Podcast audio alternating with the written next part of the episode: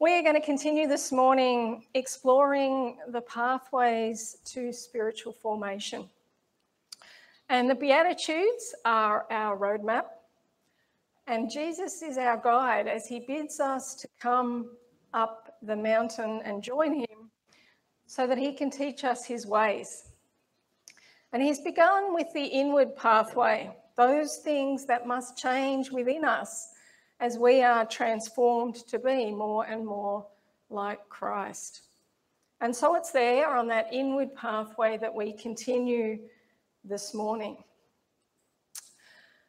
Have you ever had that sense that something is just not right? Something's not right in this world. It is not how it was intended to be. Somehow we are off centre or off balance, and things are not as God intended them to be. Children die of starvation. Nations war against other nations. Dictators embezzle the wealth of their country, living, leaving their citizens in poverty. The oceans are filling up with plastic, and the marine animals are filling up with plastic raped and beaten, and sometimes this occurs in their own homes where they should feel safe. Habitat is destroyed, and species are moving rapidly towards extinction.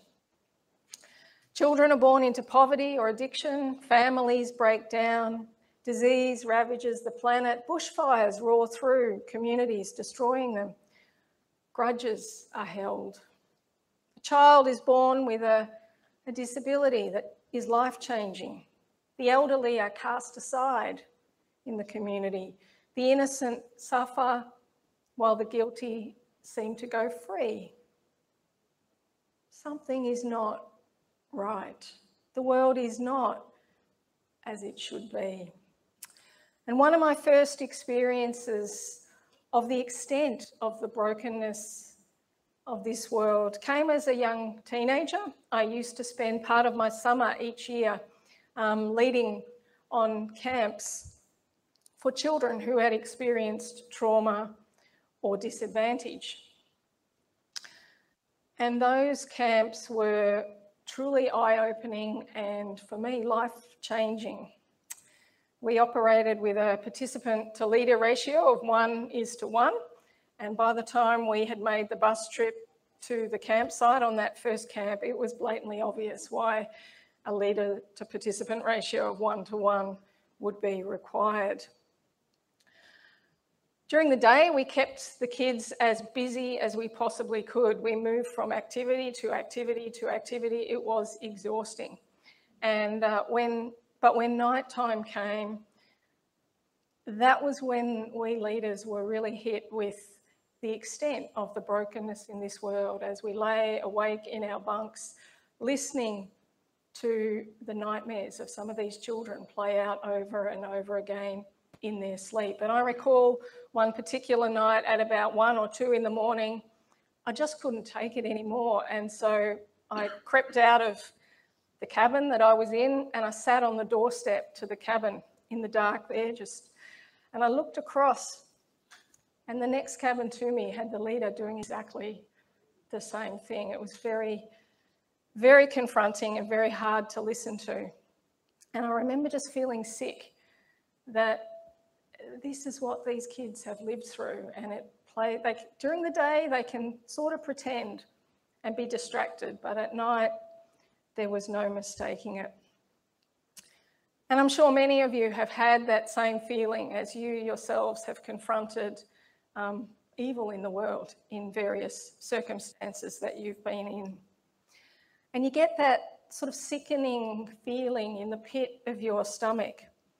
It's the same sickening feeling when uh, someone you love has passed away and you are overcome with grief, or when someone you love has been a victim of crime, or when you've received an adverse diagnosis, or you've watched someone you love get themselves caught up in addiction.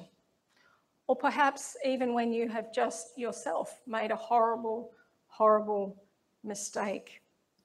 And we can experience this feeling on a macro level when we see what is going on in the world around us, and we experience it on a personal level when personal tragedy strikes us or we involve ourselves in the suffering of others. But we also experience it on a micro level as the battle between our own intentions and our desires is played out in our lives. And the words of the Apostle Paul resonate with our own experience when he says in Romans chapter 7, verse 15, I do not understand what I do. For what I want to do, I do not do, but what I hate, I do. It's that battle between our sinful nature and our willingness to submit to the Holy Spirit's reign in our lives. And at the heart of our grief, whether we perceive it or not, is that innate sense that things are not the way that they should be. Something is missing, something is out of balance, something is terribly, terribly wrong. 10 year olds should be carefree and happy, not burdened or tormented by their own pasts. Death or sickness or disability or addiction or violence or disunity were not what was intended for us. We were created for life in a garden paradise, living in unity with our God. And in these various ways that I have just mentioned, we grieve the loss of that. Blessed are those who mourn, says Jesus, for they will be comforted. And Jesus could speak these words with all authority because he had himself lived them. He would know what it was like to mourn, and he had experienced the mourner's comfort. And there are three recorded instances of Jesus weeping in the Bible. And each of them provide for us a valuable insight into what Jesus meant when he said, Blessed are those who mourn. And the first of these happens in relation to Lazarus. Now, Lazarus was the brother of Mary and Martha. And Jesus was very close to all three of these siblings. And so when Lazarus gets sick, the sisters send a word to Jesus, who is out of town, and they tell him, The one that you love is sick.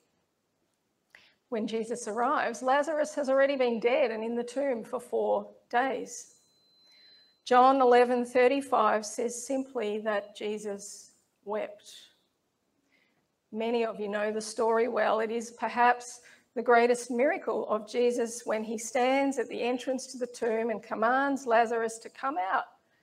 And out comes four day dead Lazarus, complete in his burial clothes.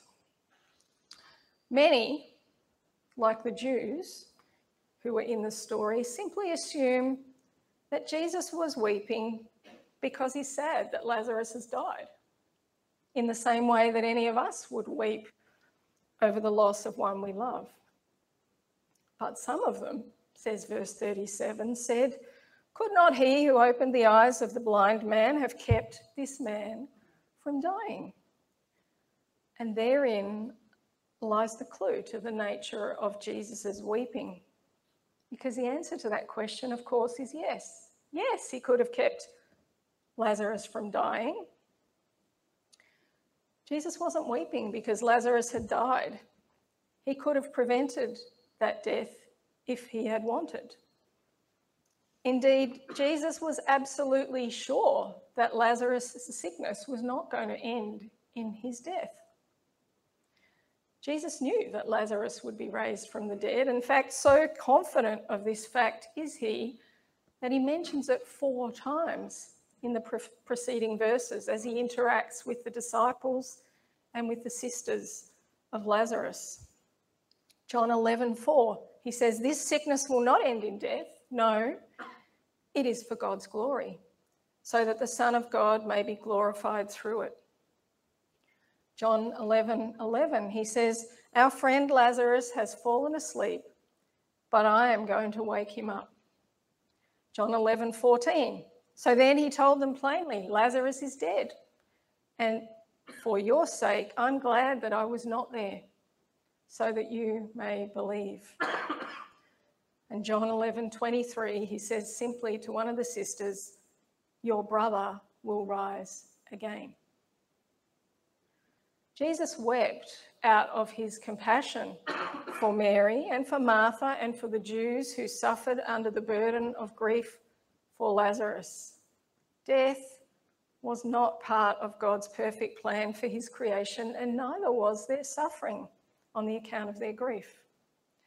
Faced with their suffering and with their unbelief in the face of that suffering, the tears of Jesus are not over the death of his friend, but over what that death and their unbelief in the face of that death represent. That something is not right. Things are not as they are meant to be.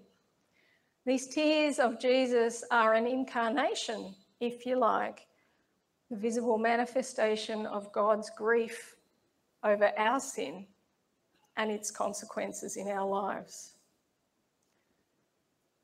Now, the raising of Lazarus was a prelude of what was to come. In raising Lazarus, Jesus would stare down and defeat death to give new life to one man. And he would go on to do that once and for all. But before then, there would be more tears. The raising of Lazarus captured the imagination of the crowds. They'd been eager for a miracle from Jesus, a miraculous sign. And when they got one, there was great excitement. And as Jesus approached Jerusalem, many of them came out to meet him.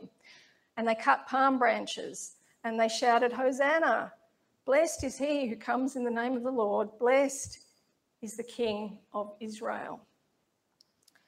And as he drew near to Jerusalem, he saw the city and he wept over it, saying, If you had known, even you, especially in this your day, the things that make for your peace, but now they are hidden from your eyes. The days will come upon you when the enemies will build an embankment against you and encircle you and hem you in on every side. They'll dash you to the ground, you and the children within your walls. They will not leave one stone on top of another because you did not recognize the time of God's coming to you. Jerusalem had failed time and time again to heed the warnings of the prophets. And she would also fail to recognize her Messiah. And so his tears were once again that visible manifestation of God's grief over sin and its consequences. The final reference to the tears of Jesus is found in the book of Hebrews, Hebrews 5, verses 7 to 8. And it reads During the days of Jesus' life on earth, he offered up prayers and petitions with loud cries and tears to the one who could save him from death. And he was heard because of his reverent submission. And that submission led to eternal salvation for all who would obey him. Now, it's most likely that this reference refers to Gethsemane. It would seem entirely reasonable that someone whose anguish was so great that their sweat turned to blood would also shed a few anguished tears as he prayed at Gethsemane. But we don't know that for sure. It could also refer to some time on the cross, or both of those times or perhaps even some other times. But what we do know is the cause of those anguished tears. They came as he prepared to immerse himself fully in the consequences of humanity's sinfulness. They came as he prepared to take all of that sin upon himself and offer himself as the perfect sacrifice for sin. Up until this point, Jesus has mourned over sin and its consequences. He has mourned the fact that the world is not as God intended. but now here, having been anointed with his own bloody sweat, just as Moses anointed Aaron and his sons with blood for their priestly duties, the whole scene intensifies as Jesus not only grieves over sin and its consequences, but he prepares to take it on. He prepares to stare it down and defeat it at the cross. In each of the recorded instances of Jesus weeping, it is our sin that plays the dominant role. He is grieved by a world that is not right because of sin. He is grieved by relationships which are substandard because of sin. He is grieved by the brokenness of humanity because of sin. He is grieved by our separation from God because of sin.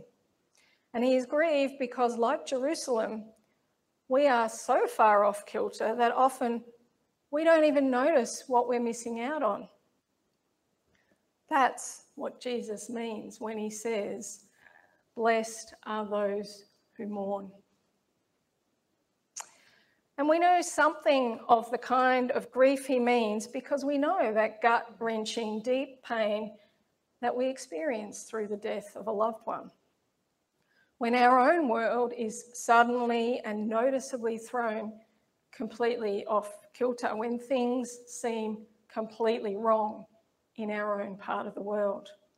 And those of you who have been there will know what I mean. It's that kind of pain that festers like an open wound that aching longing or vast emptiness that can't be filled. And we know what Jesus intends as the source of our mourning when we look to his example. What grieved him should also be what grieves us. So we might say, Blessed are you when sin grieves you, in much the same way as the death of a loved one. And as Pastor Glenn said last week, then heaven will applaud for you. Then you will know that you're on the right pathway because your attitude is being shaped into that of Christ Jesus. If sin doesn't really bother you much at all, it's time for a serious self assessment because it should, because it bothers Jesus and on multiple occasions it brought him to tears. Now, I don't mean here that you should get upset when you see some heinous crime committed on TV, or when you hear of an innocent child who has suffered, or when images of starvation flood your television screens. Everyone gets upset about those sorts of images. Well, most people do. Can you see the effects of sin in your own personal life? Do you share the Apostle Paul's frustration when he says, I do not understand what I do? For what I want to do, I do not do, but what I hate, I do. Are you aware of that battle between your own sinful nature and your willingness to submit to the Holy Spirit's reign in your life? Do you grieve the effects of sin in your own life? Do you notice what sin does in your household and in your own interactions with other people? Do you have a growing awareness of sin, or are you hardly even registering it? Now, it's easy for us all in a church surrounding to say that sin bothers us a lot. We're supposed to be bothered by sin, we know that. But if you want a question that's a bit more measurable, or perhaps the cut's a bit closer to the bone, ask yourself how much of a role does confession play in your prayer life? That will give you a reasonable estimation of how much you are grieved over sin and its effects. Those who are poor in spirit sense their great need and they recognize that need as spiritual. And they know that that need will only be met in relationship with Jesus. The journey of Christian spiritual formation begins at this point with the recognition of our own unworthiness and sorrow over sin.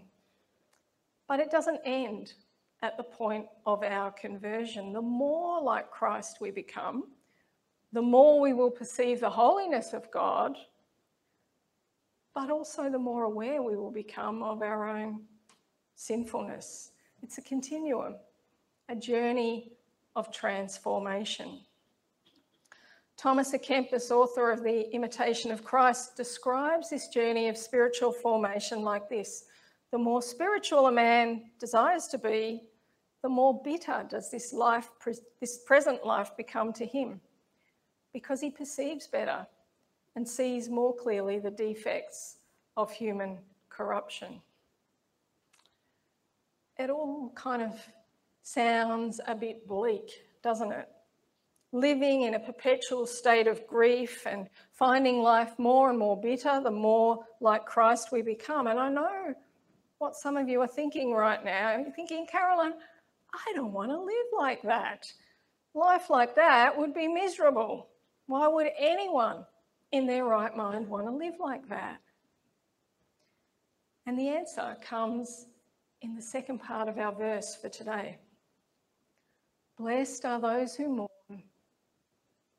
for they will be comforted. And so it follows then that those who don't mourn won't be comforted because they don't feel they have any need for comfort. They can't sense that there's any problem or any need for comfort. And how sad that is because what great comfort we have already been sent, and what greater comfort we have to look forward to when Christ returns or when we go to be with him in our death, whichever comes first. The Israelites knew all about the separating effects of sin from God. Sin had sent them into exile. And into that time, the prophet Isaiah spoke these beautiful words. He says, Comfort Comfort my people, says your God. Speak tenderly to Jerusalem and proclaim to her that her hard service has been completed, that her sin has been paid for, and that she has received from the Lord's hand double for all her sins. And then the next verse, verse 3, that would later be used by John the Baptist a voice of one calling in the desert, prepare the way for the Lord, make straight in the wilderness a highway for our God. And when Jesus began his ministry on earth, he also chose to quote from the prophet Isaiah. And he used these words Isaiah 61, verses 1 to 2. The Spirit of the Lord is upon me because he has anointed me to preach good news to the poor. He has sent me to proclaim freedom for the prisoners and recovery of sight for the blind, to release the oppressed, and to proclaim the year of the Lord's favour. They are very well known words familiar words. Many of you would have heard them many times. But had he continued to quote the rest of that passage from Isaiah, he would have added these words Proclaim the year of the Lord's favour and the day of vengeance to our God, to comfort all who mourn, and provide for those who grieve in Zion, to bestow on them a crown of beauty instead of ashes, the oil of gladness instead of mourning, and a garment of praise instead of despair. When Jesus declared, Blessed are those who mourn, for they shall be comforted, he was drawing upon all of that prophetic language and speaking to a people who knew exactly the type of grief that he was talking about and the type of mourning that he meant, because it was ingrained in their history and it was expressed in the many laments from that time. To all who live in a strange land, Jesus whispers in this beatitude Here I am. Your comfort is near. Israel's exile into Babylon lasted 70 years. And during that time, they became acutely aware of their own sinful state. When they returned to Jerusalem, their brokenness was evident. Nehemiah chapter 9 tells us that the Israelites gathered together They wore sackcloth and heaped ashes or dust on their heads, which was an ancient ritual associated with mourning and great distress. They fasted. They separated themselves completely from all foreigners and they stood together and confessed their sins and the wickedness of their forefathers. And Nehemiah records that this corporate confession went on for a quarter of a day. Such was their great distress and their desire to put things right with God. Their brokenness was not in the fact that they were in great distress.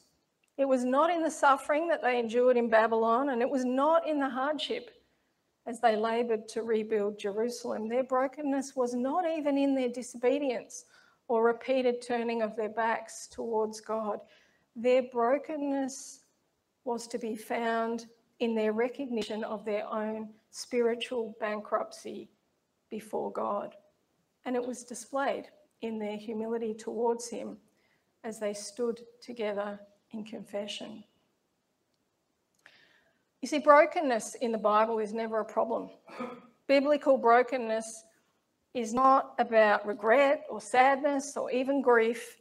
Biblical brokenness relates to our realization of the effects of sin in our life. It is regret, sadness, grief, and utter despair over our sin and the barrier that it puts between ourselves and God. Brokenness is never a problem in the Bible. In fact, it is a requirement. It is part of the pathway to spiritual formation in Christ. It is one of those inward things that must happen as part of our transformation. And that's why Jesus includes it right up the front near the start of these Beatitudes. If we are to become like Christ, we must see sin as he sees it. And we must recognize our helplessness in the face of that sin without him. We must become aware of our own great need and we must be broken. We must be humbled. And when we are, then we will be comforted. Psalm 34, verse 18 says, The Lord is near to the brokenhearted, and he saves those who are crushed in spirit. Like Israel, we also live in a foreign land because we're part of the kingdom of God, and yet we live on a planet that is tainted by sin. The kingdom is now, but it is also yet to come. It has been established, but it has not yet been fully realised. And so sin remains a part of our experience, and we must grieve its presence. We must recognise that this is not what God intended for us. And we must reach that point of brokenness when we realise how spiritually bankrupt we are before God. That is when we're able to appreciate what the Lord Jesus has done in bearing our sin at the cross. That is when we're able to embrace the comfort of the cross and the ongoing comfort of the Holy Spirit in our lives. Is it possible to mourn authentically without turning into a truly miserable person? Jesus did. And I think that was possible for him because he understood that the current state was not the last word. And when we know that death is not the last word for our loved one who has recently passed away, there is great comfort in that. When we know that sin does not have the last word in our lives, there is great comfort. And we're able to strike a balance between mourning and joy. We know that sin will not have the last word in our lives because of Jesus, and as we are transformed more and more to the image of Christ, so our perception changes. We will perceive more of our own sinfulness, but we will also perceive more of God's holiness. So there will be more mourning and more need to repent as we appreciate the extent of our failure to love God and love others. But that will be outweighed by the wonder that comes from our growing appreciation of God's holiness and the joy that comes from repentance and our empowerment by the Holy Spirit to sin less and love more and to witness God's hand at work in the day to day things of our lives. You know, some time ago, the social committee here at Pathway organised an event for us. Many of you probably remember it. They called it Sparkle and Shine. Some people remember that. We shared a high tea together one afternoon and we dressed all sparkly and shiny and we celebrated those milestone birthdays that there were among us. And at some stage during that event, gifts were given and they were red eggs. Many of you remember, many of you probably received one. And I was one who received a red egg. And so I carefully transported my red egg home. And I pondered what is the appropriate thing to do with a red egg that is given as a gift. And these are situations that we sometimes find ourselves in when we are in a culturally diverse community, such as we have here. I had never received a red egg before, and I didn't know what I was supposed to do with it. Now, the Celtic in me knows what you do with coloured eggs you throw them off a hill. And so I wondered if that was what you were supposed to do with a red egg. In, Ireland, when you receive coloured eggs, it's Easter time, and you go and find a bunch of friends and you take your coloured eggs and you launch them off a hill, and the one who gets their egg the furthest before the shell breaks is the winner. So I wondered, should I be contacting other people who received a red egg so that we can all go and launch them off a hill? But it wasn't Easter and we weren't in Ireland, and I was not entirely sure if my red egg was hard boiled or if it was still raw. So perhaps launching it off the hill wasn't the best idea. And the practical part of me thought, I should just break the egg. Why waste it? Break it, and if it's hard boiled, mash it up and put some mayonnaise and make an egg sandwich. But the more culturally aware part of me said, What if the person who gave it to me is offended that I broke the red egg? Maybe you're not supposed to break them. I didn't know.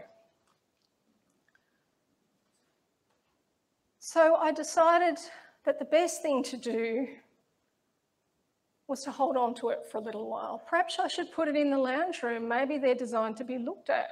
Maybe you put it on your mantelpiece and you look at your red egg. But the scientist in me thought a red egg in the lounge room is going to start smelling and it's not going to be very nice.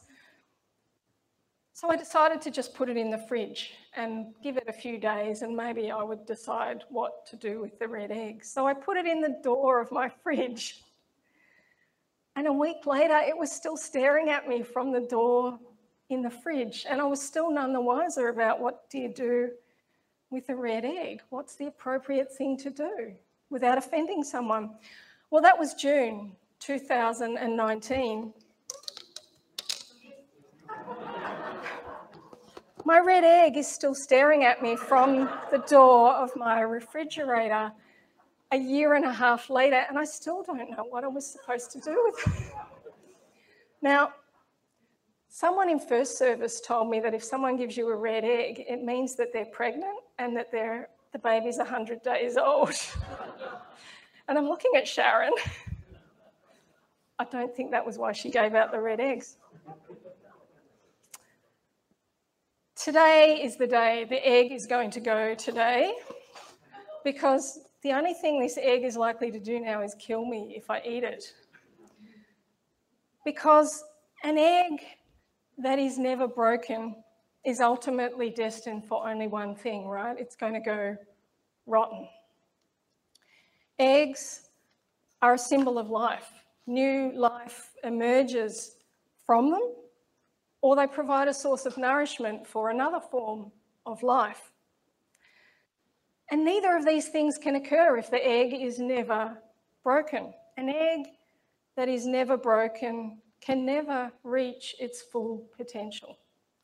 And so it is with us. For growth and transformation to occur, We must arrive at that point of brokenness, that point at which we realize our own spiritual bankruptcy and accept the comfort that is ours through the saving work of Jesus and the ongoing work of the Holy Spirit in our lives. Comfort comes to those who mourn, wholeness to those who are broken. Thanks be to God. Will you join me in prayer? God of all comfort, forgive us, Father, for being so content in this world that most of the time we just fail to notice sin, except when it jumps up and hits us in the face.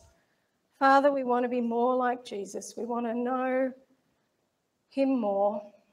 And we know that being more like Jesus will require us to see sin as he saw it and to grieve over it as move us and break us. Father, may there be no hesitation in us because we rest on that promise that those who mourn will be comforted.